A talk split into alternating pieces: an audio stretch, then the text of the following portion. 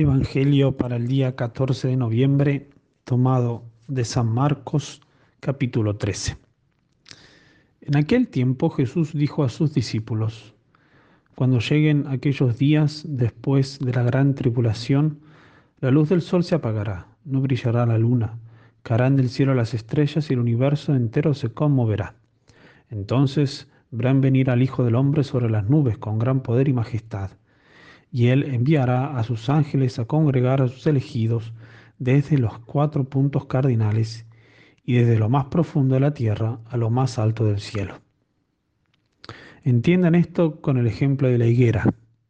Cuando las ramas se ponen tiernas y brotan las hojas, ustedes saben que el verano está cerca.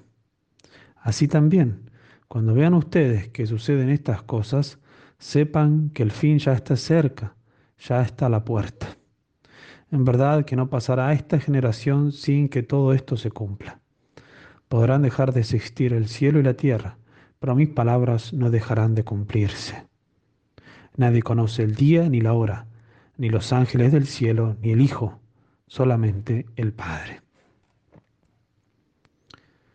El Evangelio de hoy nos comienza a preparar para el Adviento y la Navidad, trayéndonos un tema muy particular de estos tiempos, que es la segunda venida de nuestro Señor Jesucristo. Escuchamos a nuestro Señor hablar con lenguaje típicamente apocalíptico y muy familiar a los judíos, en el cual se mencionan hechos catastróficos con descripciones aterradoras. El sol se apagará, las estrellas se caerán del firmamento. Pero esto no es lo más importante. Lo que sí importa es que viene nuestro Señor de vuelta, vestido de majestad para vencer definitivamente a los sus enemigos. Pero vendrá también para congregar a sus elegidos. Viene en busca de los suyos. Esto es lo que debemos recordar y tener muy presente en estos tiempos en que vivimos, que el Señor vuelve y vuelve a congregarnos y a llevarnos consigo, para que donde Él está, también nosotros estemos. Viene como un pastor y como un padre a buscar a los suyos y a llevárselos consigo. Por eso todo verdadero cristiano espera con ansias este momento glorioso, porque viene el Señor, el amado, el esposo.